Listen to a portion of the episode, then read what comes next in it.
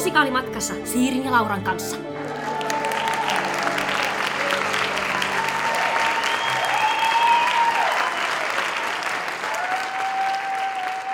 Tervetuloa kuuntelemaan Musikaalimatkassa podcastia. Mä olen Liitian Siiri. Ja mä olen Laura Haajanen. Ja tää on Musikaalimatkassa vuoroin vieraissa. Joo, eli siis jos kyseessä on nyt sun ensimmäinen vuoroin vieraissa jakso, niin tänä keväänä me on käännetty juontajan ja vieraan roolit silleen päälailleen, että annetaan vieraiden päättää, että mistä tässä podcastissa pitäisi puhua. Ja tänään meillä on vieraana teatterin ja draaman tutkimuksen professori ja dramaturgi Hanna Suutala. Niin otetaan tuttuun tapaan tähän alkuun pieni esittely hänestä. Joo. Siis Hannahan on toiminut vuodesta 2005 lähtien Tampereen yliopiston teatterin ja draaman tutkimuksen professorina. Ja vuodesta 2019 lähtien hän on työskennellyt puolet ajasta professorina ja puolet sitten Tampereen työväen teatterin toisena dramaturgina. Joo. Ja väitöskirjan aiheena Hannalla oli operaohjaus ja tutkimuksen kohteina musiikkiteatterin lisäksi muun muassa lasten ja nuorten teatteri, kansalliset näyttämöt ja kotimaisen teatterihistoriaan liittyvät aiheet. Viimeisimmistä teoksista voidaan mainita Hannan toimittamat artikkelikokoelmat Sairaalakloonit Suomessa, josta on otettu jo toinen painoski, ja tuore teos näytelmäkirjailija Sirkku Peltolan tuotannosta ja toiminnasta. Ja tällä hetkellä hä- hänellä on työn alla Tampereen työväen teatterin historiikin päivitys. Ja vielä kaiken tämän lisäksi Hanna on ehtinyt kirjoittaa kolme nuorille tehtyä musikaalia. Joo, yhdessä Matti Suomelan ja Kari Jaktin kanssa Vaskivuoren lukio on tehty tilausteos Nahkatakkinen tyttö, joka siis perustuu Dingon musiikkiin, ja siis sitten tästä on nähty useita tuotantoja ympäri Suomea, osa yhteistyössä ammattiteattereiden kanssa. Sitten tämmöinen kuin Tunteellinen kone Rantasalmen nuorisoteatterin 25-vuotisjuhlaan. Siinä oli musiikkina kotimaista poppia ja rockia ja musiikin sovittajana taas Matti Suomela. Ja tämä teos voitti Suomen harrastajateatteriliiton kantaesityspalkinnon 2019-2020. Joo, ja sitten myöskin vielä Hullu prinssi, eli totuus siitä, miten haarukka tuli Suomeen. Ja siis tämä on tehty yhteistyössä säveltäjä Maija Kosken alustan kanssa. Ja esitetty tähän mennessä kahtena eri tuotantona Kangasalan lukiossa. Eli onhan tuossa melkoiset meriitit. Ja no kaiken juu. tämän lisäksi Hanna on ehtinyt musikaalimatkassa podcastissakin vierailla jo aikaisemmin siinä meidän klassikkojaksossa, jossa tutustuttiin oopperaan taiteenlajina. Joo, ja me haluttiin kutsua Hanna uudelleen mukaan jo siksi, että edellisestä kerrasta on tosiaan aikaa, mutta ko- myöskin koska me tiedetään, että hänellä todella riittää musiikkiteatteriin liittyvää asiantuntemusta puhua muistakin aiheista kuin vain niistä operoista. Ja mä voin lisäksi tunnustaa, että kyllä mä oon ainakin fanitellut näitä Hannan musikaaleja siitä asti, kun mä näin ton nahkatakkisen tytön kantaesityksen, että senkin takia Hannalle on aina kiva puhua. Joo, ja siis edeltävän ansioluettelun kuultua ne ette ehkä ylläty, kun kerromme nyt tässä, että Hanna valitsi aiheekseen kouluissa tehtävät musikaalit. Tässä jaksossa kuullaan muun muassa siitä, että mitä kaikkea musikaalin harjoitteleminen ja esittäminen voi opiskelijoille opettaa, ja siitä, että mitä käsikirjoittajan pitää ottaa siinä huomioon, kun hän kirjoittaa musikaalia nuorille esiintyjille, joilla ei välttämättä ole aiempaa näyttämökokemusta lainkaan. Joo, niin annetaanpa siis nyt Hannan kertoa, että mistä koulumusikaaleissa on kyse.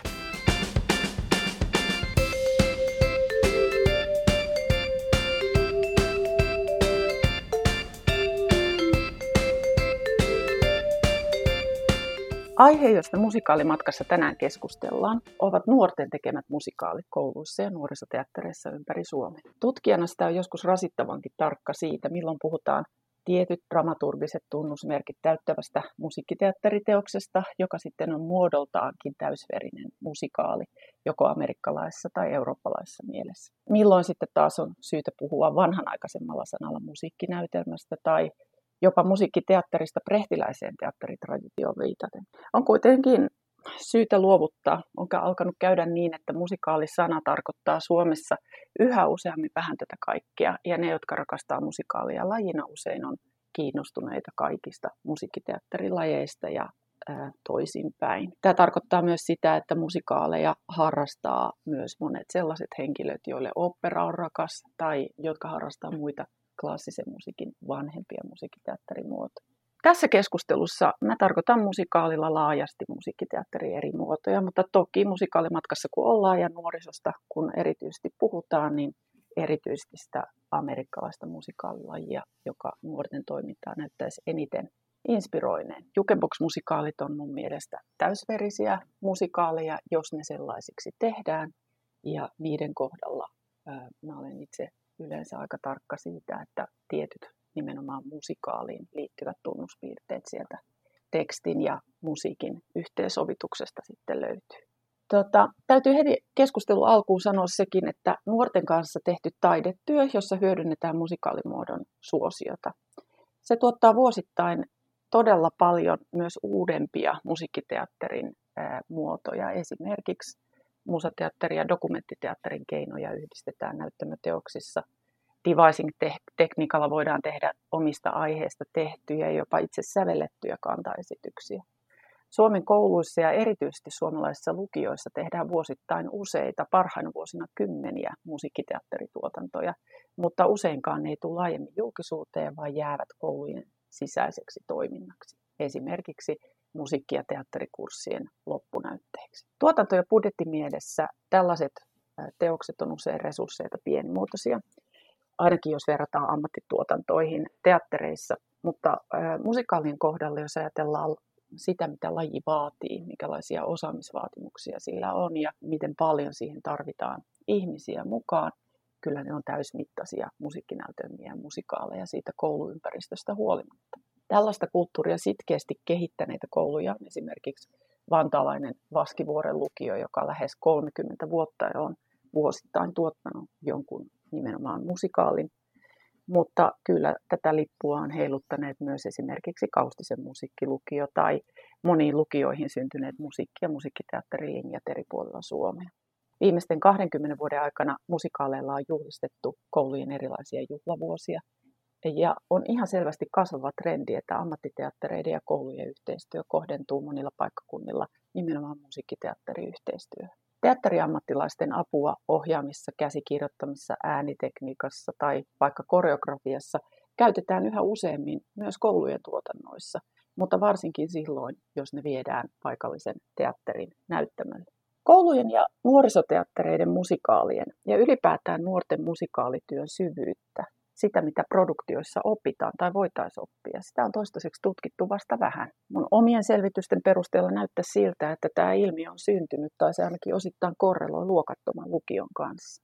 Mulla on ollut tapana väittää, että siellä, missä musikaaleja koulussa tehdään, niiden merkitys sille koulun yhteisö, yhteisöllisyydelle, yhteishengelle on suuri ja se tiedetään vaikuttaneen jopa siihen paljonko lukioihin on hakijoita vuosittain. Onnistunut musikaali näkyy hakijapiikkinä sitten seuraavana kevään.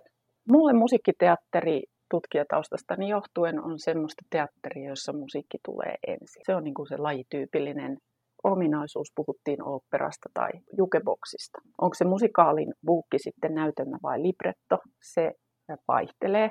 Mutta mä toivoisin, että tämä sana book, englanninkielinen kirja, tulisi jonkunlaisena suomennoksena käyttöön meilläkin koska musikaalin teksti tai käsikirjoitus tai dramaturgia on vaatimuksiltaan kuitenkin vähän omaa asiaansa, muuta kuin mikä tahansa näytelmä, muuta kuin mikä tahansa käsikirjoitus tai vaikkapa divaisattu score. Vaikka musiikki dominoi lajia ja musikaaliaktiivisuus herää, herää silloin usein musiikkiluokkien opettajien toimesta, Musikaalitoiminta ja sen suosio ei saisi mun mielestä jättää varjonsa sitä, että lukioissa edelleen on teatteri- ja draaman opetuksen tarvetta. Pikemminkin olisi kiinnostavaa pohtia, miten tämä yhä ahtaamalla oleva teatteriopetus kouluissa voisi tehdä yhteistyötä muiden taidemuotojen opettamisen kanssa, vaikka sitten musikaalimuodossa, mutta niistä omista teatteri- ja draaman oppiainetavoitteista luopumatta. Mulla on sellainen käsitys, että syy musikaalin suosioon ei kouluissa perustu oikeastaan ainoastaan semmoisiin malleihin, joita nuorisokulttuuri antaa. Esimerkiksi High School Musicalit tai TV-sarjat, niin kuin aikanaan Fame tai, tai vähän lähempänä Glee. Sitä suosiota ei oikeastaan voi selittää myöskään sillä, että musikaali aina toisi rahaa. Ei se tuo teattereillekaan aina, aina rahaa, koska se on myös äärimmäisen kallista tuottaa ammattiteatterissa. Kouluissa usein tarvitaan, tarvitaan niin kuin lisäresursseja siihen, jos musikaali tehdään, koska siitä siitä joka tapauksessa tulee jonkinlaista kulua. Kouluissa musikaali-innostusta mun mielestä selittää kaikkein eniten se, että semmoisissa kouluissa, joissa se opettajahuone toimii yhteisöllisesti, on oivallettu, että tällä lajilla on myös pedagogisia mahdollisuuksia. Se on semmoinen spektaakkeli kuitenkin, kun se näyttämölle niin sanotusti ylös nostetaan, että siinä tarvitaan valtava määrä ihmisiä, tai ainakin tarvitaan monia erilaisia tehtäviä, joihin omilla osaamisellaan ja omalla osaamisellaan ja innokkuudellaan voi päästä mukaan. Musikaaliin tarvitaan niitä, jotka kantaa lavasteita, jotka ompelee pukuja, jotka opettelee äänitekniikan hoitamista, jotka laulaa kuorossa, jotka hoitaa lipunmyyntiä, tuotantoa ja sometusta. Musikaali on niin suuri tehtävä koululle, että se kerää helposti kymmeniä ja jopa sinne sadan pintaan kasvavan tekijäjoukon. Ja silloin kun tämmöisen porukkaan saadaan, saadaan hyvä yhteishenki ja hyvä drive päälle, siinä opitaan monia semmoisia metatason asioita, jotka myöhemmin työelämässäkin on hyödyllisiä, ei vähitellen viestintää ja yhteistyön tekemistä erilaisten ihmisten kanssa. Näistä asioista muun muassa toivon hyvää keskustelua teidän kanssa. Kiitos, siis tosi mielenkiintoinen avaus. Ehkä Kyllä. ihan ensimmäinen kysymys, mikä mulle jäi tästä pyörimään, on sit ihan se, että kun sä kerroit tuossa, että miksi siellä koulussa kannattaa tehdä musikaalia, ja sitten toisaalta se, että tämä musikaali ja musiikkiteatteri ylipäätään se on aika laaja lajityyppi ja sisältää kaikenlaista, niin millainen musikaali sinne kouluun sitten sopii? Mitä siellä kannattaa tehdä? Ei varmaan ihan mitä tahansa kuitenkaan. No tota, kun mä oon itse sillä tavalla kaikki ruokainen musiikki, musiikkiteatterin suhteen olisi hyvin vaikea tehdä semmoista teosta, jossa on musiikkia, mistä mä joltain kantilta pitäisi. Niin tota, en oikeastaan vastaa sillä tavalla, että mitä ei kannattaisi tehdä. Hyvin kannattaa tehdä, lajia kuin lajia. Mutta tota, kyllä teatterin tutkijana mä sanoisin, että kopioita ei kannata tehdä. Ja tällä mä tarkoitan sitä, että jos, jos nyt esimerkiksi onnistuisi saamaan vaikka jonkun kouluoikeuden, ää, sanotaan nyt johonkin, johonkin suureen Broadway-hittiin, Wikidiin tai johonkin, otetaan nyt joku todennäköisesti aika mahdoton esimerkki, niin kyllä mä toivoisin, että vaikka olisi ne mallit olemassa YouTubessa tai sitten elokuvana, niin kuin vaikka, vaikka tota Saturday Night Feverissa tai Kriisissä on olemassa elokuva, niin ei kopioida sitä näyttelemistä, joka siellä, siellä leffassa on tarjolla roolityöksi. Ja tämä on yksi syy, minkä takia mä oon kantaesitysmusikaalien tai kantaesitysmusikaalien ystävä ylipäätään, tai on sitä mieltä, että nimenomaan nuorille kannattaa kirjoittaa sellaisia musikaaleja, joita ei ole nähtävissä Netflixissä tai kovin helposti sellaisenaan edes, edes YouTuben piraattivideoissa – silloin siitä näyttelemisestä, laulamisesta, tulkitsemista, ilmaisemisesta tulee aidosti ihan oma ponnistus ja se oppimiskokemus on toisen tyyppinen kuin, kuin pelkästään se, että kuka on nyt kuka on nyt sitten se meidän koulun John Travolta. Niissäkin esityksissä, jotka on niin kuin vanhoja rakastettuja musikaaleja, jos nyt ajatellaan vaikka semmoisia, joista me ei päästä karkuun, että kaikki on nähnyt, Sound of Music, ilmasoittaja katolla, näin poispäin. Sille ei voi mitään, että on olemassa se traditio ja se ilmaisutraditio, joka varmasti vaikuttaa myös siihen, miten nuoret ne jutut tekee. Mutta tota, se onkin sitten taas vähän jo eri asia. Silloin me puhutaan semmoista roolihahmoista, jotka on jo ikonisia ja tavallaan niin kuin kulttuurisia topoksia. Ja niiden esittämiseen kuuluukin se, että ne menee tietyllä tavalla oikein. Mä itse ajattelen, ajattelen myös, että, että tuommoisten Broadway-teosten siirtyminen ammattiteattereihin ikään kuin tiettyjen replikasäännösten puitteissa on sekin ihan ok. Että mä tässä sillä tavalla niin kuin kiellä tekemästä samoin kuin jossain muualla. Se kuuluu yhden pelin henkeen myös. Mutta mä ajattelen, että nimenomaan pedagogisesti sille, joka koulussa tätä tekee, niin sillä pitäisi olla omaa tilaa siinä, siinä teoksessa. Etsiä se oma henkilöhahmonsa ja tulkintansa ja tehdä se eri tavalla kuin mitä kukaan muu on koskaan tehnyt. Käy järkeen. Voitaisiin ehkä muuten heittää Joo. tähän väliin Lauran kanssa, että onko meillä mitään taustaa tällaisesta omilta kouluajoilta, että me oltaisiin oltu meidän koulussa. No siis mehän oli lukiossa tuolla, siis Tiirismaan lukiossa Lahdessa, niin mä kävin lavastuskurssin. Joo. Me tehtiin siis siellä, tehtiin koko koulun kattava musikaali silloin. Mikä musikaali teillä oli? Meillä oli sellainen Jukebox-musikaali nimeltä Oo mikä nainen, joka siis ilmeisesti kirjoitettiin ihan sinne silloin, Joo. missä oli noita 70-80-luvun hittejä. Joo. Mulla taas siis mä olin Keravan lukiossa ja siellä kyllä siihen aikaan, kun mä olin siellä, niin siellä viritettiin jotain musikaalikurssia, mutta se jotenkin tuntuu, että se jäi jotenkin aika hyhmäisesti jonkun tosi pienen klikin hommaksi kuitenkin loppupeleissä, ja sitten se lopputuotos oli hyvin kiusallinen, musta tuntuu kaikille katsojille, että se ei ehkä, sanotaan, että mulla on, mulla on kokemusta vaan sieltä, kun mä kiusaannuin siellä katsomossa, että ei, ei sen kummempaa. Siksi tämä on ehkä mulle aika jännää, että ollaan katsoa niinku ihan ulkopuolelta sellaista maailmaa, missä on sitten käynyt just my- myös sen jälkeen sit pari kertaa niinku katsojana vaan lukijoiden juttuja katsomassa toi on kauhean tärkeä kuulla toi sun kokemus, koska se, miten mä oon itse kirjoittanut noille nuorille esitettäviä musiikkinäytelmiä tai musikaalikäsikirjoituksia, niin tota, mulle kyllä hirveän tärkeä on ollut se ajatus, että semmoisen käsikirjoituksen ollakseen pedagoginen pitäisi olla semmoinen, että siinä ei voi epäonnistua. Ja se on tietyllä tavalla ihan mahdollista taata se, että, että nuori ihminen pääsee loistamaan silloin, kun se silloin kun se kerran uskaltaa siihen lajiin lähteä. Mutta yksi edellytys siihen on ihan varmasti se, että ei lähdetä tekemään ajattelematta, miten vaativa se laji on. Et täytyy niin kunnioittaa lähtökohtaisesti sitä, että jos katsomossa nyt vaikka sitten istuu se 200 ihmistä kerralla, niin niissä on ehkä kolme, jotka uskaltaisi tehdä sen saman tempun, lähteä 17-18-vuotiaana luukuttamaan jotain, jotain klassikko biisiä niin kuin sen yleisön eteen. Se on valtava rohkeuslaji mm. ja sitä rohkeutta ja uskaltamista pitäisi mun mielestä kunnioittaa nimenomaan pedagogien sillä tavalla, että siihen onnistumiseen on mahdollisuus. Ja kyllä mä sitten myöskin kunnioitan isosti sitä Vaskivuoren lukion nimenomaan heidän auki puhumaansa periaatetta, jonka olen kuullut ainakin entisen rehtorin Eira Kasperin ja musiikkilukiojohtaja Matti Suomelan suusta, että aikuiset luo sen turvaverkon johon nuori voi heittäytyä ilmaisemaan. Ja se on mun mielestä ihan pistämättömän hienosti sanottu. Miten sä tota, meinaat sillä, kun sä sanoit, että se voi niinku tavallaan taata, että se nuori pääsee sinne loistamaan, niin pystytkö jakaa jonkun niksin? Miten tämä tehdään?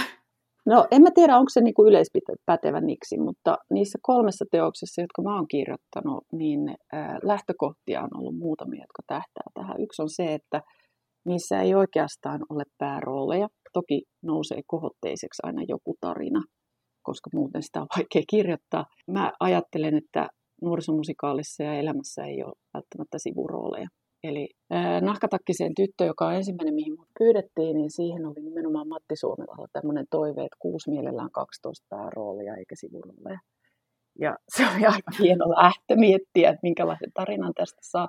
Mutta ideahan siinä on läpeensä pedagoginen. Ja se on se, että, että jos, nyt vaikka, niin kun, jos nyt vaikka ajatellaan jotain hienoa Lloyd Webber menestystä, vaikka Evita, Evita on hyvä esimerkki, niin siinä maksetaan musikaalitahdille siitä, että muutama ihminen kannattelee produktiota todella suuresti omilla harteillaan. Ja se semmoinen niin diivaan ja ja hänen tukihahmoihinsa jotenkin keskittyvä tarinarakenne tarkoittaisi koulussa sitä, että, että sitten kun tulee se huono ilta ja huono fiilis, tai se vahinko, että kompastut näyttämöllä, tai se, että, että kaikki on halannut kaikkia ensi illan kukituksissa ja sitten leviää influenssa-aalto keskellä tammikuuta ja ääni menee. Niin, niin siinä yhden opiskelijan paine kantaa se esitys on liian suuri. Ja tämän takia mä oon omissa jutuissani yrittänyt jakaa sillä tavalla, että kukaan ei saa yksin kauhean montaa laulua laulettavaksi. Kukaan ei myöskään omalla tarinallaan yksin kannattele sitä musikaalin kokonaiskertomusta, vaan, vaan se vastuu jakautuu. Ja kyllä siinä on myös niin kuin, semmoista kikkaa on, on käytetty ja tulen jatkossakin käyttämään, että, että tavallaan ne viimeiset minuutit siitä musikaalista on vähän semmoista spektakkeliloppua, joka tehdään yhdessä. Ja se tehdään niin kuin intensiiviseksi ja tunteikkaaksi ja nosta, tunnelmia nostavaksi nimenomaan sen takia, että jos kenellä tahansa siellä matkan varrella oli se huono ilta, niin se ei muista sitä enää siinä vaiheessa, kun loppukiitokset puhkee.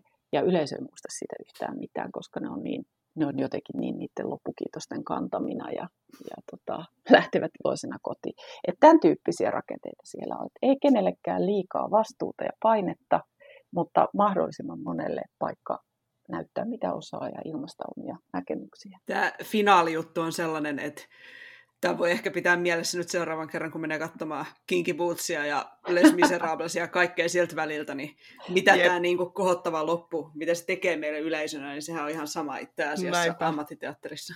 Se on ihan totta ja, ja tota, mä oon paljon eri musikaaleja tutkinut just tästä näkökulmasta ja seurannut. Ei, ei unohdeta myöskään esimerkiksi 85, joka on meidän, meidän näistä jukebokseista kuitenkin ollut se suosituin. Että kyllä niissä on osattu tämä, tämä asia rakentaa. No, mutta miten sitten, kun kirjoittaa tätä musikaalia sinne nuorten esitettäväksi, niin tässä oli niin näitä rakenteellisia seikkoja, mutta miten toi aihepuoli, että miten niihin sitten löytyy niin kuin aiheet? No mä luulen, että siinä aihepuolessa niin mulla ei ole niin paljon kokemusta, että mä voisin sanoa yleisesti. Mun aiheet on, on näihin kolmeen syntynyt ihan noudattaen sellaista neuvoa, että, että mennään läheltä omaa intressiä. Tota, eh, Nahkatakkinen tyttö oli tilaustyö. Matti Suomella soitti ja kysyi, että kirjoitatko, ja siinä oli kaksi muutakin kirjoittaja, siis Matti ja, ja tota, Kari Jakt, sitä suunniteltiin yhdessä. Siinä, siinä oikeastaan, kun oli kyse dingomusiikista, niin ne aiheet nousi, nousi sillä tavalla, että kuuntelin ne laulut läpi ja katso, mitä, mitä alkaa kasautua nimenomaan niin kuin Noimanin lyriikasta. Ja sitten alkoi solmia sitä tarinan verkkoa niiden laulujen varaan. Ja tämä on mun mielestä erityisesti jukeboksissa tärkeää. Jukeboksissa ei saisi olla turhia lauluja, niiden pitäisi jotenkin istua siihen musikaalidramaturgian kudokseen nätisti.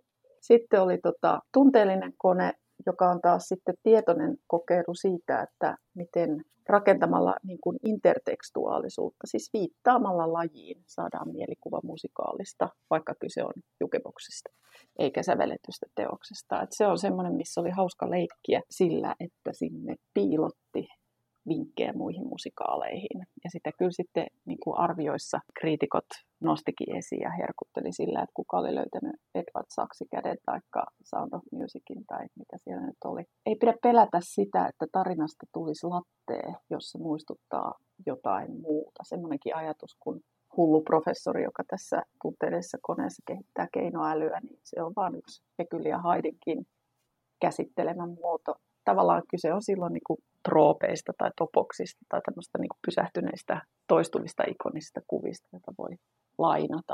Mutta niiden kautta voi luoda sen musikaalimaisuuden siihen tarinaan. Että ihmisille tulee sellainen tunne, että onhan tämä musikaali, kun tässä on jotain musikaalimaista. Ne ei välttämättä pysty tarkkaan sanomaan, että mikä se on se juttu. Ja sitten taas toi Hulluprinssi, joka, jonka mä tein säveltäjä Maija Kosken alustan kanssa, niin se on mun semmoinen ikiaikainen rakkausaihe, että mä oon varmaan ollut viidennellä luokalla ala-asteella, kun mä oon ajatellut, että näistä Vaasaprinsseistä voisi tehdä musiikkinäytelmän, 10-11-vuotiaana ei ollut vielä, niin kuin, ei ollut vielä mahdollisuuksia eikä osaamista, mutta mä muistan sen, mä tein muistiinpanoja ja mietin, että tässä olisi hieno hovi, joka jutuista voisi jotain kehitellä. Et kyllä, se on, kyllä se on aina varmasti myös niin kuin itsekäs itsekäs, mistä ne aiheet tulee. Teemathan on kutakuinkin samat aina sitten, kun nuorison kanssa tekee, tai ne on samantyyppisiä, koska tota, jos nyt katsotaan, että miten nuoret itse kirjoittaa ja esittää monologeja tai divaisaa, niin, niin sieltä pystyy ne niin siihen ikävaiheeseen liittyvän, liittyvät teemat niin, niin aika äkkiä kyllä löytämään. Ja ne ei hirveän paljon ole muuttunut edes vuosikymmenten aikana, johtuen siitä, että nuoruus loppujen lopuksi on kovin paljon muuttunut. Mutta tämä ei tarkoita sanoa, että ne olisi yhtään vähempi arvoisia. Päinvastoin siis ne teemat, joita noin 17-vuotias haluaa käsitellä, on usein paljon rohkeampia ja suurempia kuin mihin keski-ikäinen viittiin lähtee. Että, että siinä on se isoihin asioihin törmäämisen paikka ehkä ensimmäistä kertaa elämässä ja se on hurja intensiivinen ja, ja sen takia se on niin kuin rikasta aikaa. Että sieltä, sieltä löytyy vanhempiakin sukupolvia koskettavia teemoja kirkkaasti ilmastu, jos siihen saumaan pääsee niin kuin mukaan. Tai jos kirjoittaa tekstin, joka koskettaa niitä samoja teemoja niin, että se ikäluokka hyväksyy, niin se on paras kiitos, mitä voi saada. Siis musta oli jotenkin todella inspiroiva kuvio, että sä oot niin kuin 11-vuotiaana miettinyt, että tästä Joo. saisi hieno musikaali ja sitten se niinku tulee myöhemmin todeksi. Niin. Mm. Tässä yrittää kelaa, että mitä jos itselle kävisi olla, että mitä mä edes tein 11-vuotiaana. Mä katsoin Sailor Moonia VHS-ltä kauheasti. Että... Juu. Juu. Joo, mutta tota, sehän oli, se oli vaan semmoinen tota, häivähdys. Mä olin siis musiikkiluokalla ja meillä tämä tematiikka oli kyllä silloin keskustelussa mukana. En mä muista, että me koskaan olisi tehty musiikkinäytelmiä lukuun ottamatta joulukuvaelmaa joululauluilla jukeboksattuna. Mutta tota, Oh boy. ajatus oli jotenkin niin kuin, ajatus oli jotenkin jo herännyt, koska siihen aikaanhan, tästä on joskus teidän kanssa aikaisemminkin puhuttu, että mä oon siis 67 syntynyt, mä en ole Disney-sukupolve, että Disney-leffat ei tarkoittanut musikaalia mun ikäluokalle. Musikaali tarkoitti mustavalkoisia Hollywood-leffoja lauantai-iltapäivisin kello 15 joltain niiltä kahdelta tai kolmelta kanavalta, jotka omassa lapsuudessa ja nuoruudessa oli käytössä Suomessa. Niin ehkä siinä mielessä on ollut tosi jännää nähdä, että tämän hetken lukiolaiset esimerkiksi niin on täysin, täysin niin kuin Disneyn kasvattamia myös siihen, että mikä heidän ymmärryksensä on ää, musiikkiteatterin ja, ja musikaalin dramaturgiasta. Se ei ole välttämättä ollenkaan huono asia, mutta se on ikään kuin eri kulttuurinen vaihe kuin se, jossa mä itse kasvoin. No, mites, onko vaikeaa sitten kirjoittaa sellaista tekstiä, joka tuntuu luontevalta tällaisten niin kuin nuorten ja ei välttämättä kovin kokeneiden amatöörinäyttelijöiden esittämänä, että mitä sellaisessa pitää ottaa huomioon? Tota, mun mielestä kaikki tekstin kirjoittaminen on lähtökohtaisesti vaikeaa, mutta, mutta tota, Samaistun. tässä asiassa on ehkä kannatellut semmoinen missio, eli halu tehdä nimenomaan tietylle ikäluokalle ja, ja antaa käytettävää materiaalia, antaa käy, tehdä käytettäväksi sitä materiaalia. Ää, jos ajatellaan sitä, että ää, kelpaako se esimerkiksi nuorisokieli, niin, niin huomaa jo nyt sen, että kahdeksassa vuodessa esimerkiksi nahkatakkisen tytön kieli kuulostaa jo vähän vanhalta. Eli sä et voi lähteä sillä tavalla, että sä kirjoittaisit just sen päivän slangia tai, tai sitä lukiolaisten kieltä sellaisenaan, koska se vanhenee. Ja epäilemättä jossain vaiheessa täytyy sitten uudistaakin niitä reploja. Mulla ää, nämä on syntynyt semmoisessa vaiheessa, jossa mun omat lapset on ollut ö, yläasteen lukioikäisiä tai nuoria opiskelijoita ja mulla on vielä ollut niin kuin koekäyttäjiä kielelle kotona, että mä voinut ajaa läpi, niin kuin kirjoittaessani reploja testiin, että voiko näin sanoa ja sanoisiko tämä näin vai sanoisiko tämä sanajärjestyksen toisinpäin. Että se, se on ehkä mahdollistanut sen, että ne ryhmät, jotka sitten on lähtenyt tekemään niitä tekstejä, on kokenut, että tämä on heidän aikansa kieltä. Se on testattu heidän, suurin piirtein heidän ikäisillä ihmisillä. Mutta sitten se, että mä huomasin tuonne ammattiteatteriin kirjoittaessani nyt, että, että olin tottunut kirjoittamaan semmoisia replikkejä, jotka on aika tiiviitä.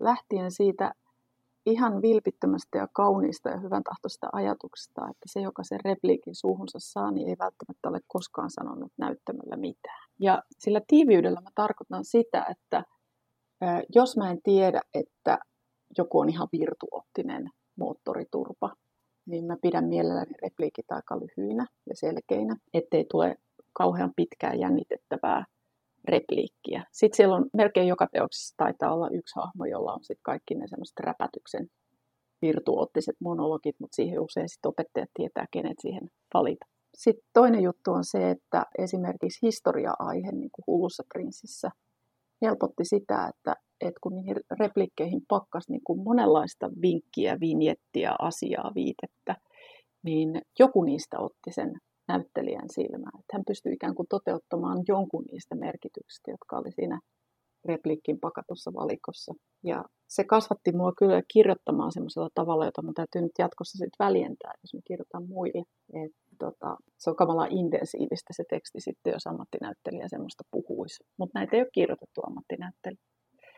Et kyllä mä yritän kirjoittaa ö, sillä tavalla, että se repliikki on ikään kuin muodoltaan selkeä, se on helppo sanoa näyttämöltä silloinkin, kun jännittää ihan sairaasti ja jalat lyö loukkua, mutta sitten äh, siinä, siinä on silloinkin merkitystä tai se, se on silloinkin kantava, jos se vaikka itse saa sitä henkeä pää, päälle siinä esittäessään, että, että se viittaa johonkin siinä tekstin rakenteessa niin kuin mielenkiintoisella tavalla, vaikka tunneilmaisu ei aina onnistu. Sitten jos se onnistuu, niin sitten tietysti tekee siitä repliikistä paljon paremmin.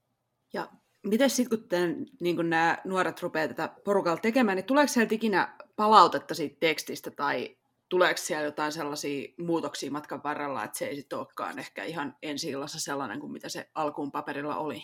Tota, mähän en ole ollut mukana niissä tuotannoissa varsinaisesti, että mä oon, mä oon tehnyt tekstin ja sitten saattanut käydä katsomassa loppuvaiheen harjoituksia tai muita, mutta näitä on tehty eri kaupungeissa kuin missä mä olen, enkä mä päässyt sillä lailla mukaan. Tarkoituksellakin, koska se ei oikeastaan ole käsikirjoittajan tehtävä. Eniten tota tehtiin, kun mä tein tunteellisen koneen Rantasalmen nuorisoteatterille tilauksesta, niin siellä hyvin nopeasti sitten tuli ohjaajalta ja kapellimestarilta esimerkiksi ehdotuksia siitä, että miten jotain reploja voitaisiin jakaa useammalle hahmolle tai, tai nämä on niin kuin, näissä on tietyt muunneltavissa olevat rajat kaikissa mun teksteissä. Eli sieltä saa ehdottaa, että voitaisiko me tuunata tätä tai voitaisiko me lisätä tämä vitsi tai, tai näin. Musta se on mielekästä sen takia, että silloin se ryhmä saa varmasti oman musikaalin. Se ei todellakaan tee replikaa mistään, vaan se tekee ihan oman teoksensa. Mä oon tehnyt joskus sillä tavalla esimerkiksi, että nyt puhutaan siis jo melkein 12-13 tuotannon haarukasta, että tämä ei osu siihen, että kertoisin kenestä on kyse. Jos on esimerkiksi sellainen esiintyjä, jonka voimakas murre tai suomen kielen murteellisuus tai joku muu vaikeus vaikuttaa siihen hänen näyttämöpuheeseensa, jos mä oon sen tiennyt, niin mä oon saattanut kirjoittaa ne repliikit uusiksi. Ja se voi tarkoittaa mitä tahansa niin kuin kustomointia lähtien siitä, että jos sulla on vaikea sanoa S-kirjainta, niin vähennetään S-kirjaimia siitä tekstistä. Lauluissahan tätä ei voi tehdä, mutta, mutta repleossa voi. Tai sitten jos on esimerkiksi hyvin voimakas, sanotaan vaikka ranskalainen aksentti, niin sitten katsotaan ne replat yhdessä läpi sillä tavalla, että se ei, ei haittaa sitä, etteikö pystyisi suomea suomen kuuloisesti esittämään. Eli, eli poistetaan esimerkiksi R-äänteitä tai jotain muuta. Mun mielestä se on ihan perusteltua ja kivaa ja harvoin ketään haittaa. Sen tyyppisiä juttuja mä oon joskus tehnyt. Ja tuossa on ehkä sellainen bonus, jos miettii, että miksi kannattaisi tehdä niin kuin suomalainen teksti, niin voi kuvitella, että jos tilaat jonkun Les Miserables High School Editionin, niin se ei ehkä ole ihan yhtä helppoa vääntää jonkun Cameron tosin puljun kanssa, että nyt tarvitsisi vähentää S-kirjaimia täältä. Jep. Niin, mutta silloin jos tehdään se tuolla lailla, niin silloinhan siinä on kyse rahasta ja tuotannosta ja mm. kääntämisen kustannuksista ja mm. kaikista mm. muista. Että mä oon tehnyt omalla ajallani huvikseni kaikki nämä teokset, mitä mä oon tehnyt ja aus Liebe zu Kunst. Ja silloin mua kiinnostaa myös se, että kun se lähtökohta on ollut niille nuorille tekeminen, niin ei se tavallaan lopu se mun intressi siihen, että miten he saavat siitä parhaan mahdollisen onnistumisen, että mun osa on loppunut. Että kyllä mä palaan mielelläni ja korjaan tekstiä niiltä osin, jos, jos ohjaaja ottaa yhteyttä ja sanoo, että voisiko tälle tehdä jotain. Ja jopa niin, että ei sen aina tarvitse niin tietääkään siitä sen, sen ihmisen, jolle, mm. jolle tekstiä tuunataan, että tota, se voidaan tehdä myös kauhean tahdikkaasti siis musta, sanotaan että tähän väliin, tämä ehkä jotenkin saa nämä kuulostamaan joltain tällaiset pedagogisilta välineiltä, joilla nyt niin kuin opetetaan nuorisolle jotakin, mutta siis mä oon nähnyt noin tota, nahkatakkisen tytön ja hullun prinssiä, mä ainakin on kyllä ihan fani, että musta ne oli tällainen ihan vaan musikaalifani katsojalle kauhean kivaa katsottavaa. Et Kiva varmaan, varmaan siinä on myös just sitä, että kun on ajateltu kaikki tämä, että siellä ei ole kukaan ei ole se yksi nuori, jonka tarvitsisi esittää sitä Evitaa, joka musertuu sen alle, niin sehän on myös sit katsojille niin kuin helpompaa, kun ei tarvitse kenenkään siellä katsomus jännittää, että miten, miten noin nyt pärjää ja että onpa jotenkin pahaan paikkaan laitettu lapsiraukat, vaan se on niin kuin enemmän, että huomaa niin kuin katsomostakin, että niillä on siellä mukava olla, niin sitten on myös itsellä mukavampi olla, niin jotenkin tämmöinen hyvän fiiliksen spiraali. Onko tässä mitään järkeä, mitä mä selitän? Nimenomaan on. siis toi on kauhean kiva kuulla, että se on välittynyt, koska se on ollut tavallaan se tavoite. Et eh, siinä on tietysti myös sitten se, että koulun ohessa teatterityön tekeminen on aika raskasta ja, ja vie valtavasti aikaa ja energiaa ja sen vähän yksinkertaisesti täytyy olla motivoivaa ja kivaa, että, että tota, hauskuus ei sinällään ole mikään semmoinen välttämätön asia, ei aina tarvitsisi tehdä komediaa, se vaan syntyy multa jotenkin niin kuin mieluummin. Mutta silloinkin, jos tehdään klassista tragediaa tai niin oikein kunnon tragediaa, niin kyllähän se nuorisojoukko siihen sen eläväisyytensä ja, ja hauskan pitonsa tuo. Ja se olennainen on just se, että siellä on hyvä fiilis. Mulla on esimerkiksi tuoreessa muistissa vielä ehkä viiden, kuuden vuoden takaa mä näin Tampereen yhteiskoululukion Marietta Kunnaksen dramatisoiman Roomeon ja Julian, joka sai sitten lempinimen Roju musikaali. Ja tota, se oli ihan hirveän hyvä esitys. Se oli hyvä dramatisointi, se oli valtavan traaginen, surullinen, itkin ihan hysteerisesti, mitä ei usein tapahdu. Ja, ja tota, se oli silti elämää ja hauskuutta ja elinvoimaa katsojalleen. Et se toimi kyllä ihan, ihan just silleen, kun klassisen tragedian parhaimmillaan voisi kuvitella ihmisiä elävöittävän. Eli ei siinä ole kyse edes siitä, että pitäisi aina olla hauskaa, vaan sen tekemisen pitää olla yhteisöllistä ja vuorovaikutukseltaan kivaa. Sitten sit semmoisen ponnistuksen jaksaa tehdä. Joo, no siis sä oot kirjoittanut teoksen ryhmälle, jossa oli todella epätasainen jaka- jakauma tyttöjä ja poikia, niin haluatko kertoa tästä vähän enemmän? Se oli tunteellinen kone, jonka musiikkidramaturgian ja sovitustyöhön pyysin Matti Suomelan mukaan. Ja tota, se tehtiin siis Maria Ikosen Rantasalmen nuorisoteatterin tota, kapellimestarin ehdotuksesta. Ja, ja se tilaus oli niin kuin aivan vastustamaton. Siellä haluttiin tehdä suomalaista musiikkia, nykymusiikkia, rockia, rockia poppia tai jotain. Sitten se nuorisoteatteri toimii Puhalin orkesteriyhdistyksen kyljessä, eli siellä on paljon puhaltimia käytettävissä paikkakunnalla ja nuorisoteatterissa itsessään silloin ounasteltiin kaksi vuotta aikaisemmin ennen esitystä, että olisi ehkä yksi tai kaksi poikaa ja 27 tyttöä näyttämällä. Tämähän on ihan tyypillistä silloin, jos puhutaan koulun ulkopuolisesta toiminnasta, että, että tytöt on paljon aktiivisimpia teatteriharrastajia. Mutta sitten se tuottaa myös sen kysymyksen, että kuka esittää mitäkin roolia ja, ja minkälaisia teoksia voidaan ajatella esitettäväksi. Mulle se oli sillä lailla tota, herkullinen haaste, että mä olin, olin miettinyt myös niin kuin sukupuolen kysymyksiä teatterissa ja ensimmäinen kysymys oikeastaan oli, että miten saadaan semmoinen tarina, jota ei tarvitse sillä tavalla, niin kuin, joka ei ole niin kuin seitsemän veljeksen morsiamme, että se on heterona pitetty alusta loppuun. Tai miten ylipäätään voitaisiin kertoa joku toisenlainen tarina, jossa romanttinen juoni ei ole se musikaalin keskiö vaan jossa samantyyppisiä teemoja kuin musikaalissa muutenkin niin voitaisiin käsitellä jonkun toisen tyyppisen tematiikan kautta. Ja tota, muistaakseni se alkoi niin kuin sillä lailla, että, että mä rupesin miettimään, että siitä täytyy tehdä tuunattavissa oleva käsikirjoitus. Eli semmoinen esimerkiksi, että kun siinä on professori, joka nyt on miesrooli, vaikka suuri, suuri osa professoreista nykymaailmassa on naisia, niin tässä se on mies, jolla on, on tota leskeydyttyään seitsemän lapsen yksinhuoltajuus. Ja kantaesityksessä me nähtiin seitsemän tytärtä, mutta periaatteessa kaikilla näillä hahmoilla on kaksi nimeä, on tytön nimi ja pojan nimi. Ja sen voisi esittää teatterissa, jossa ne sitten myöskin vanhinta tytärtä lukuun ottamatta, niin ne sukupuolet vaihtuu. Et sen mukaan ketä on näyttelijä. Ja mulle on myös aika tärkeää se, että nuori, joka tulee tekemään teatteri-ilmaisua, niin, niin on mahdollista, että, että hän voi valita sen roolin, jota hän tekee esimerkiksi Hullussa priisissä me on nähty 1500-luvulla laulava ää, naispuolinen piispa. Ja sitten on nähty toisaalta pahisherra Hannu, jonka kantaesityksessä esitti soprano. Ja nämä tuli niin kuin sieltä tuotannon sisältä nämä ajatukset ja näyttelijöiden omista intresseistä. Et mun mielestä ää, siinä ei ole mitään ongelmaa, että, että esitetään roolia, ei sukupuolta ja sen täytyisi olla mahdollista ehkä vähän laajemmin kuin mitä, mitä on ollut tapana. Ja sitten kolmas, kolmas semmoinen kohta, missä tätä asiaa lähtökohtaisesti ajateltiin, oli se, että puhuttiin sovittajan kanssa siitä, että musiikin täytyisi olla periaatteessa transponoitavissa aika helposti niin kuin lähisävellajeissa sillä tavalla, että kun tehdään jukeboksia, joka perustuu popmusiikkiin tai rockmusiikkiin, siinä ei kuitenkaan ole virtuoottisista sävelkuluista välttämättä kyse. Jos sä nyt lähdet tekemään jotain Queenia tai jotain, jossa niin kuin, ä, originaalilaulajien skaala ja laulukyky on ollut ihan huikea, niin kyllähän se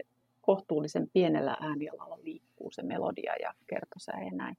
Ja valittiin semmoisia lauluja, jotka olisi mahdollista sekä pojan että tytön äänelle, ehkä pienillä transponoitavilla vaihtoehdoilla, mutta se mahdollistaa myös sitä, että ei tarvitse jäädä kiinni siihen, että on sopranorooli, tämä on alttorooli, tämä on tenorirooli, tämä on. Et muutamat niistä oli niin kuin kiinnitetty tiukemmin, mutta, mutta siellä oli paljon tämmöistä muunneltavaa. Tämä, tämä tuo mun mielestä sen, sen ajatuksen niin kuin siihen työhön, että sukupuoli ei ole kiinteä tai ykselitteinen asia. Ja tunteellisessa koneessa päähenkilöksi mä mietin ensin, että mikä satuolento se on, että täytyy olla joku, jolla, jolla ei ole ikään kuin määriteltyä sukupuolta. Ja siihen rooliin sitten päätyi robotti, jonka nimeksi tuli AI Virtanen. ja robotti AI Virtanen äh, sanoo itse, kun häneltä kysytään, että onko hän tyttö vai poika, että tämä on sosiaalinen konstruktio ja kysymys on tässä kohtaa irrelevantti. Hän puhuu hyvin fiinisti, koska hänellä on kaikki maailman tieto päässä. Hän on tietokone. Ja sitten siinä juonen tasolla myöskin, niin, niin tota AI Virtanen on on yhdessä kohtauksessa tehty ranskalaiseksi poikaystäväksi. Hän joutuu esittämään ranskalaista poikaystävää ja toisessa kohtauksessa hän joutuu TV-visaan, jossa hän esittää neiti Xää. Eli tavallaan niin kuin se, se meni sit sisälle siihen ihan siihen sadun tematiikkaan, että sukupuoli ja sen esittäminen on kaksi eri asiaa. Tai että siinä on enemmän enemmän liikettä kuin mitä nyt vaikka perinteiset Hollywood-musikaalit antaa ymmärtää. Siis mä ainakin fanitan AI-virtasta. Mun mielestä me tarvittaisiin no enemmän tällaisia hahmoja. No juu, kyllä. Koska jotenkin nämä niin kuin, mitä me ollaan aikaisemminkin sivuttu, että nämä tavallaan klassikkomusikaalit on jotenkin hirveänkin jumissa siinä, että miehet on tällaisia, naiset on tällaisia, nämä on kaksi laatikkoa ja that's it, mikä on niin kuin... Niin että jotenkin joku siinä sakkaa, että vieläkin tuntuu, että jos näet naisen housuissa musikaalinäyttämällä, niin se on jo vähän sellainen, että oho. Mm. Siinä on ehkä vielä semmoinen asia, joka, joka niin kuin jäi mua mietityttämään. Sehän oli hirvittävän vaikea kirjoittaa. Ja jäi itse kiinni siitä esimerkiksi, että huomasi kirjoittaessaan, että että tukirepliikit kirjoitti paljon helpommin tyttörooleille, jolloin rupesi miettimään, että miksi mä itsekin teen tätä. Että eikö tässä nyt ollut just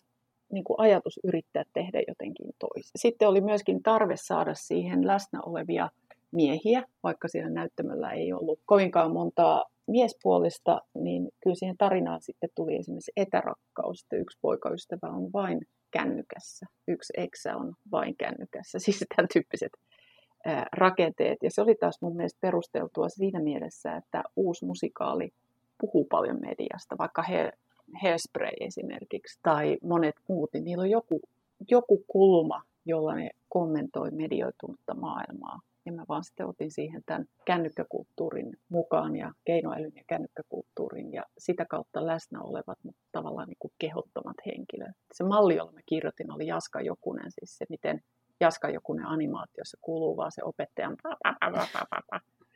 Eli, eli tota, sitä hahmoa ei tarvitse nähdä näyttämällä. Mutta oli siinä, oli siinä tota melkoinen vasta-aallokko, kun sitä mietti siis omassa päässä. Täytyy, täytyy niin todella ponnistella, että miten tämän voi edes tehdä.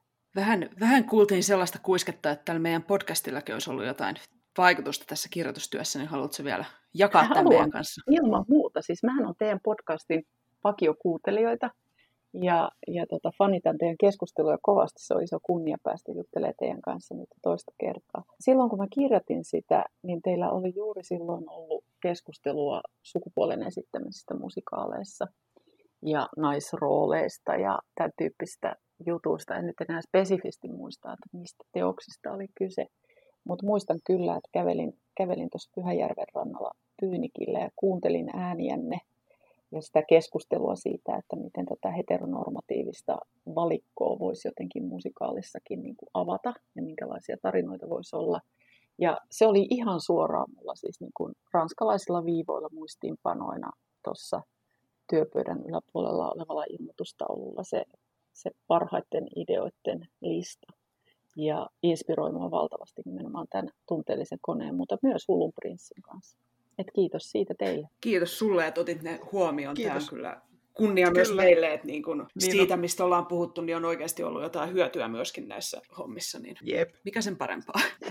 no näinpä. Ehkä voitaisiin tähän loppupuolelle vielä vähän puhua siitä, että mitä tämmöinen musikaalin tekeminen sille kouluyhteisölle merkitsee. Että ehkä jotenkin itse, kun ajattelee jotenkin asiaa ehkä tällaiselta stereotyyppiseltä, en oikeasti tiedä tästä asiasta mitään kannalta peilaa johonkin yhden satunnaisen tutun kokemuksiin, niin tuntuu, että se niinku herkästi olisi jotain sellaista, että jengi on, että mä en päässyt mukaan ja nyt mun sydän on särki sen takia, tai nyt meni roolitus ihan väärin muuten tai jotain tällaista, että se aiheuttaisi niin hirveitä draamoja, mutta tämä ei taida nyt ihan olla koko totuus. Se voi olla myös noin. Ja kyllähän varmasti jokainen, jos nyt puhutaan nimenomaan lukioproduktioista, niin kyllä niissä varmaan jokaisessa joku ton tyyppinen draama ja traumakin tulee. Se on paljon opettajien vastuulla, miten se asia hoidetaan.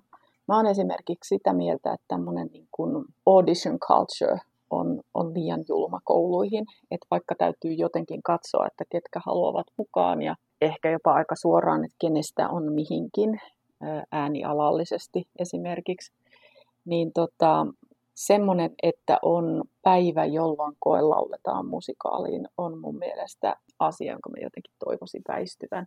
Mä oon enemmän pitänyt ja, ja nähnyt semmoisia, joissa esimerkiksi se ohjaaja tai teatteri-ilmaisuopettaja aloittaa ryhmäyttämisen ensin. Siinä on mukana ne, jotka haluaa tulla siihen musikaaliin, ja sitten kun on kaksi viikkoa, kolme viikkoa tai jopa kuukausi yhdessä jo harjoiteltu ja tehty perusharjoitteita ja rakennettu sitä ryhmää, niin sitten vasta tapahtuu se roolien ja tehtävien jakaminen. Ja sekään ei silloin mene ihan ilman pettymyksiä, koska vaikka kuinka käsikirjoittaja yrittäisi, niin rooleja ei ole yhtä montaa kuin on halukkaita niiden tekijöiksi. Mutta se on toisen tyyppinen prosessi. Ihmiset on sitten jo niin kuin, sisällä siinä ryhmässä ja ehkä ymmärtävät myös sitä, sitä teosta jollain, jollain tavalla enemmän, ovat perehtyneet siihen käsikirjoitukseen, eikä esimerkiksi pelkästään harjoitelleet yhden laulun, jota sitten esittävät. Siitä ei tule niin kuin yhtä voimakkaasti yksilöön keskittyvä asia. Mun mielestä, mitä nyt on katsonut eri alojen erikoislukijoita tai niiden linjoja, niin haaste ei ehkä tässä kulttuurissa ole se, että valittaisi se paras, joka pääsee tähdeksi loistamaan. Se ei ole niin kuin se kysymys. Että tässä aika on muuttunut todella paljon. Mä oon itse aikakaudelta, jolloin olisi ollut kiven takana löytää solisteja, ja nyt kaikki haluaa olla solisteja. Mitä kunnianhimoisemmasta ja taitavammasta taidelukioporukasta on kyse, sitä tärkeämpää mun mielestä on, on ottaa siihen se yhteisöllinen teatteri- ja draaman ajatus, eli se, että tämä on ryhmätyötä ja me ryhmänä onnistutaan. Ja tavallaan niin kuin riisua sitä tähtikulttia enemmän sinne jonnekin tähti taivaan rakentamisen suuntaan, että kyse ei ole siitä, että minä tässä nyt heti loistan, koska olen paras, vaan kyse on siitä, että miten mä opin semmoista näyttämöllistä ja kulissien takastakin vuorovaikutusta, jossa, eh, jossa se koko ryhmä muodostuu subjektiksi, joka onnistuu. Et tota, sen pitäisi ehkä olla, olla ihan senkin takia tavoitteena, että kyllä se yksilöllisyyden paine sit kaikissa muissa oppiaineissa ja opintoihin hakeutumisessa ja työelämässä sitten iskee vastaan, että olisi joku semmoinen projekti, jossa, jossa saisi tehdä yhdessä ja, ja kokee myös sen, miten mahtavaa on, kun suuri ryhmä ry, ryhmäytyy ja, ja lähtee toimimaan niin kuin toinen toisiaan tuki. Kokonaan sitä ei todellakaan voi, voi välttää, että niitä pettymyksiä tulee. Opettajat puhuu usein, että se, jos ei se ihminen sen pettymyksen koettuaan kokonaan irtaudu projektista, niin se kestää viikon pari ja sen jälkeen niin kun on syntynyt jo jotakin. Mutta se, se malli, jossa ikään kuin ollaan tehty ryhmättävää työtä ennen niiden roolien valintaa, niin se on parempi, koska silloin se ryhmä lähtee myös tukemaan niitä pettyneitä jäseniä. Ja sitten yksi asia, jolla, jolla tota ehkä voisi vähän auttaa, on se, että kouluissakin satsattaisiin siihen, että on varamiehet, niin kuin understudit, koska tyypillisesti koulumusikaalit esitetään keskellä talvea ja se on muinakin kuin nyt tänä korona-aikana aina se influenssahuippu. Ja sitten todellakin iso ryhmä, jota, jota joka esityksen jälkeen halataan ja on, onnitellaan, niin se parissa viikossa kyllä jonkun, jonkun viruksen läpi käy ja siellä on aina niitä draamoja siinä, että kuka on kipeä ja kuka pystyy laulaa ja kuka ei. Niin jos siellä olisi esimerkiksi tuplamiehitystä tai understudy-varausta, niin se jakaisi taas sitä tähteyttä tai esittäjyyttä useammille. Se, se on työlästä ja se vaatii ohjaajalta paljon, eikä monikaan koe sitä tarpeelliseksi, mutta edes niiden kantavien roolien jakaminen kahdelle olisi mun mielestä hirmu tärkeää. Makes sense. Kyllä. Ja sitten on todella hienoa se, että, että kun näitä tiukkoja paikkoja on tullut, niin kyllähän sitä sitten aina joku löytyy, joka sen osaa jo sen roolin. Siis oltuaan siellä viimeisenä triangelisoittajana vasemmalta tai jotain, niin saattaa olla joku, joka osaa kaikki repliikit, kaikki liikkeet, kaikki tanssit ja kaikki kaikki laulamiset. Mulla on jäänyt mieleen semmoinen tilanne Riihimäen nuorisoteatterista, jossa kävi sillä tavalla, että tuli sairastapaus semmoisena päivänä, jolloin mäkin olin valmistautunut menemään sinne pitämään yhdelle yleisön osalle tämmöistä kuinka musikaali on tehty tyyppistä luentoa. Se oli nahkatakkinen tyttö ja, ja tota, avainrooleista joku puuttu, tai oliko niin, että useampikin puuttu. Ja lippuja oli myyty enemmän kuin moneen muuhun näytökseen. Sitten me ollaan siellä ja mietitään, että mitä tehdään. Että nämä ihmiset on tullut Helsingistä ja ties miltä paikkakunnilta. Ja sitten tehtiin semmoinen, kiitos niiden nuorten rohkeuden, tehtiin semmoinen tota, amerikkalainen musikaaliesittely, jossa minä puhuin ja kerroin, miten musikaali on tehty ja mitä seuraavaksi tapahtuu. Laulettiin ja tanssittiin ne kohdat, jotka voitiin. Osa näyteltiin. Ja sitten siellä oli yksi semmoinen tyttö, joka oli ihan nuorimmasta päästä, joka tota, ujosti nosti kätensä, että kyllä hän osaisi laulaa sen puuttuvan biisin.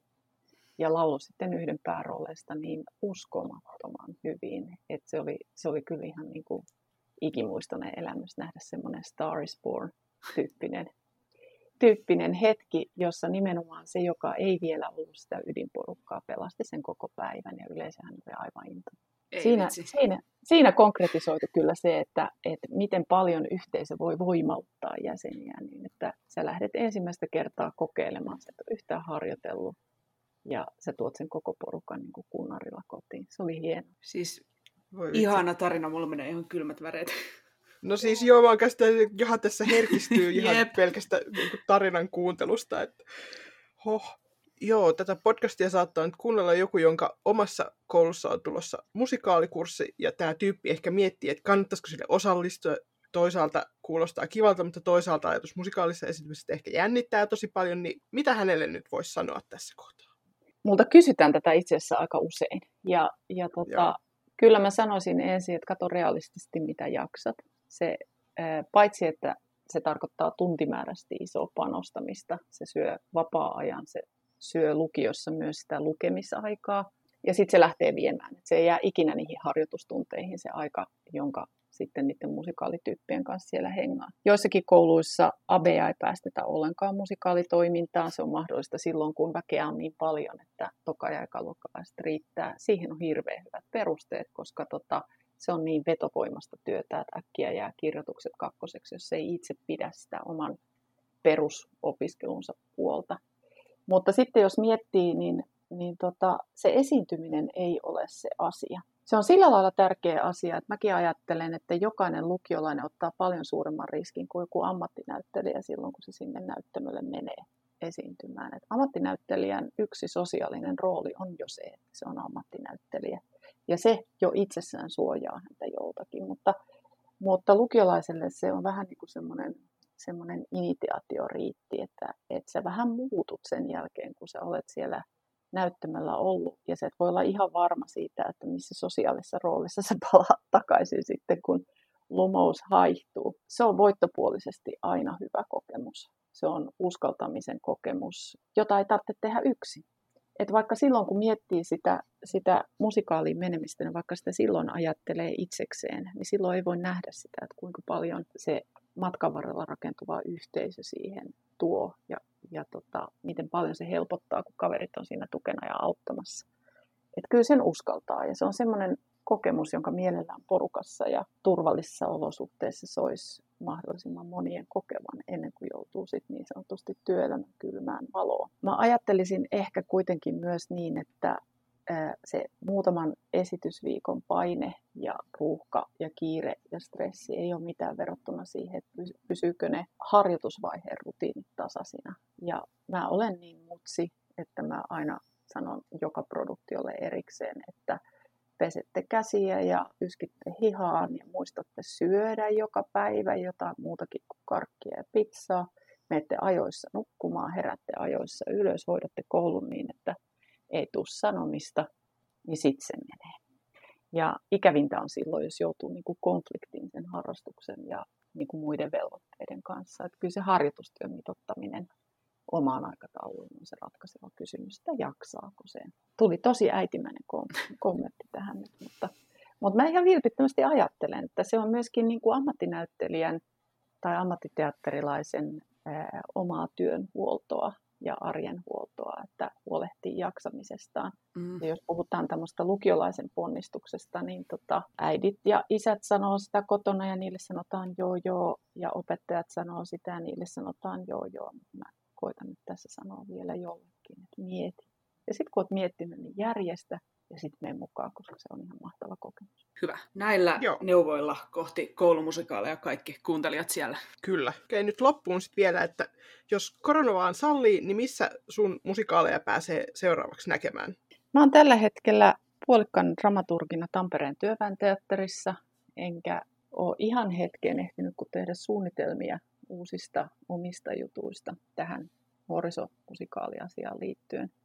Mä jatkan tällä hetkellä säveltäjä Maija Kosken alustan kanssa muutamankin idean jatkokehittelyä, mutta te olette varmaan sitten ensimmäiset, jotka niistä kuulee. Tällä hetkellä mulla on semmoinen käsitys, että nahkatakkista tyttöä on harjoiteltu Nurmijärven lukiossa näiden korona-aikojen rajoitusten mukaan. Ja sehän ei varmaankaan nyt sitten pääse, pääse näkyviin, mutta, mutta olettaisin, että koulut miettii striimejä. Että striimit on nyt tullut varmaan muutenkin näihin koulutuotantoihin jäädäkseen, koska niiden avulla ne kummit ja kaimat ja isovanhemmat toisilta paikkakunniltakin voi päästä kurkistamaan, että mitä on tehty ainakin tämän nahkatakkisen tytön mä tiedän olevan työn alla. Ja muut on vielä semmoisia, joista ei oikein voi puhua. Mutta kyllä sieltä, kyllä nämä sankarit vielä, vielä lavalle nousee. Tota, yhden jos toisenkin musikaalin tarinat nähdään ja kuullaan vielä uudelleen. Että tota, mielekästä olisi, olisi omasta mielestä kokeilla vielä jossakin teoksessa tämmöistä vastaavaa kehittelyä vielä vähän pidemmälle, mutta mikä se aihe sitten on, niin se on nyt vielä vähän, vähän mietin. Tämä on vähän semmoinen asia, tämä musikaali ää, rakkaus, että se vie mennessään. Ja, Näin voi ja väittää. Tota, No jos, näin nyt, on. jos nyt tähän asti on lähtenyt sitä työn ohessa harrastuksenaan tekemään, niin tuskin se harrastus tähän loppuu.